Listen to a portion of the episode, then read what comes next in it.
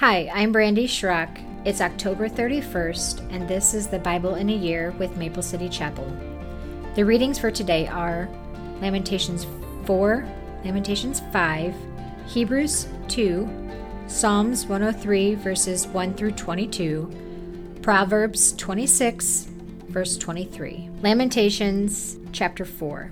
How the gold has lost its luster, even the finest gold has become dull. The sacred gemstones lie scattered in the streets.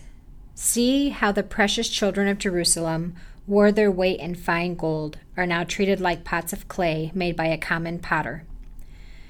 Even the jackals feed their young, but not my people, Israel.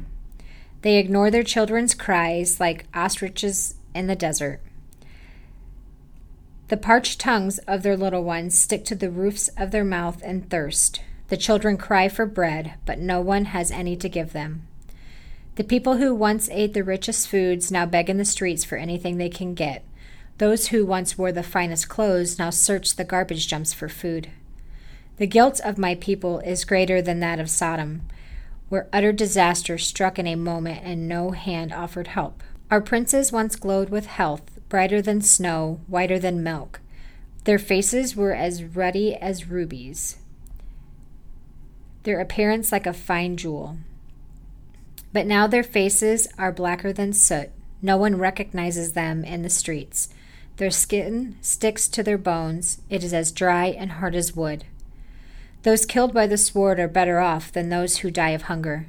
Starving, they waste away for lack of food from the fields.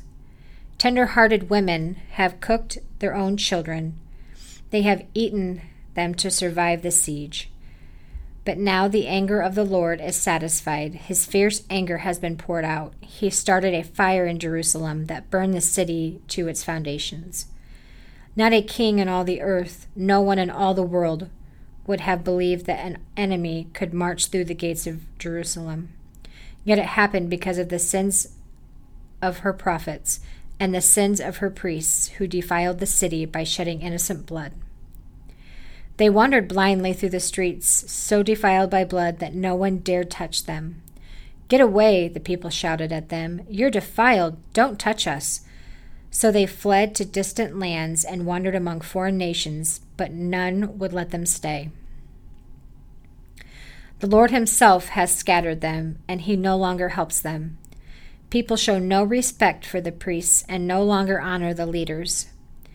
We worked in vain for our allies to come and save us, but we're looking to nations that could not help us. We couldn't go into the streets without danger to our lives. Our end is near, our days are numbered. We were doomed. Our enemies were swifter than eagles in flight. If we fled to the mountains, they found us. If we hid in the wilderness, they were waiting there for us. Our king, the Lord's anointed, the very life of our nation, was caught in their snares. He had thought that his shadow would protect us against any nation on earth. Are you rejoicing in the land of Uz, O people of Edom? But you, too, must drink from the cup of the Lord's anger. You too must be stripped naked in your drunkenness. O beautiful Jerusalem, your punishment will end. You will soon return from exile. But Edom, your punishment is just beginning.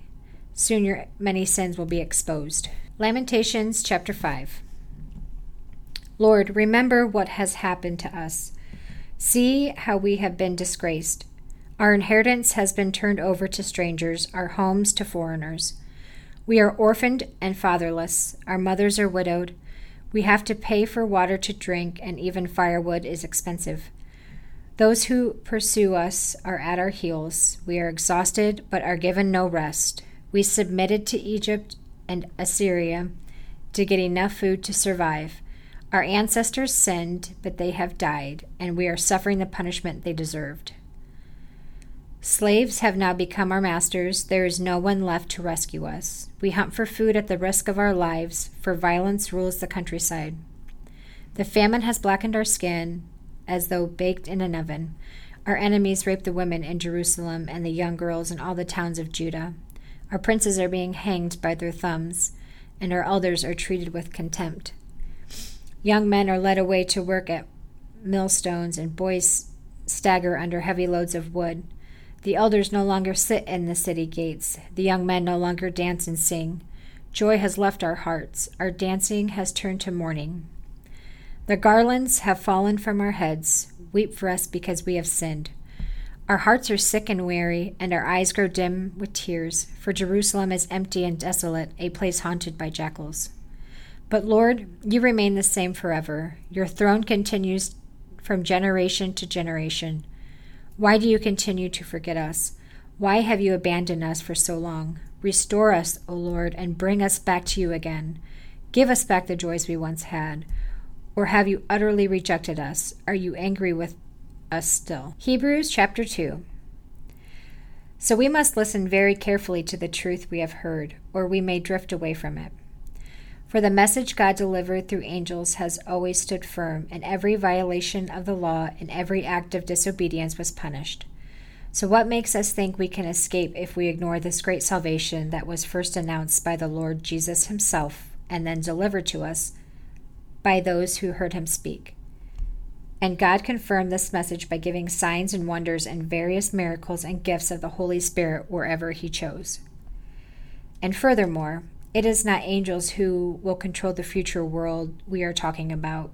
For in one place the scripture says, What are mere mortals that you should think about them, or a son of man that you should care for him. Yet for a little while you made them a little lower than the angels and crowned them with glory and honor. You gave them authority over all things. Now, when it says all things, it means nothing is left out, but we have not yet seen all things put under their authority. What we do see is Jesus, for a little while was given a position a little lower than the angels, and because he suffered death for us, he is now crowned with glory and honor. Yes, by God's grace, Jesus tasted death for everyone.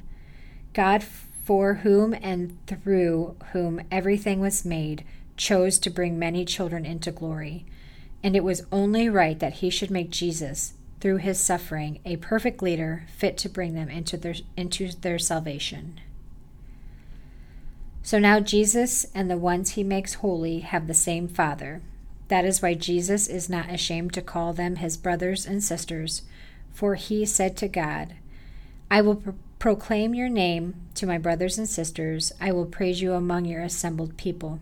He also said, I will put my trust in him, that is, I and the children God has given me.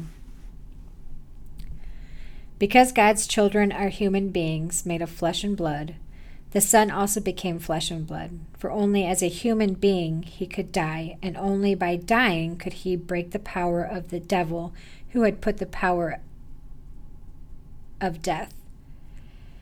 Only in this way could he set free all who have lived their lives as slaves to the fear of dying. We also know that the Son did not come to help angels, he came to help the descendants of Abraham. Therefore, it was necessary for him to be made in every respect like us, his brothers and sisters, so that he could be our merciful and faithful high priest before God. Then he could offer a sacrifice that would take away the sins of the people. Since he himself has gone through suffering and testing, he is able to help us when we are being tested. Psalms chapter 103. Let all that I am praise the Lord. With my whole heart, I will praise his holy name.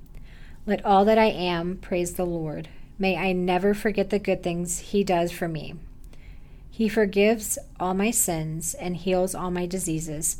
He redeems me from death and crowns me with love and tender mercies. He fills my life with good things. My youth is renewed like the eagles.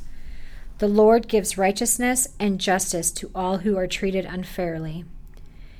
He revealed his character to Moses and his deeds to the people of Israel. The Lord is compassionate and merciful, slow to get angry, and filled with unfailing love. He will not constantly accuse me, nor remain angry forever. He does not punish us for all our sins. He does not deal harshly with us as we deserve. For his unfailing love toward those who fear him is as great as the height of the heavens above the earth. He has removed our sins as far from us as the east is from the west. The Lord is like a father to his children, tender and compassionate to those who fear him. For he knows how weak we are, he remembers we are only dust. Our days on earth are like grass, like wildflowers, we bloom and die.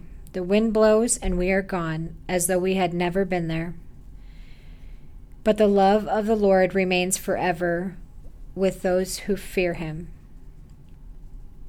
His salvation extends to the children's children, of those who are faithful to his covenant, of those who will obey his commandments. The Lord has made the heavens his throne, from there he rules over everything. Praise the Lord, you angels, you mighty ones who carry out his plans, listening for each of his commands. Yes, praise the Lord, you armies of angels who serve him and do his will. Praise the Lord, everything he has created, everything in all the kingdom. Let all that I am praise the Lord. Proverbs chapter 26, verse 23. Smooth words may hide a wicked heart, just as a pretty glaze covers a clay pot.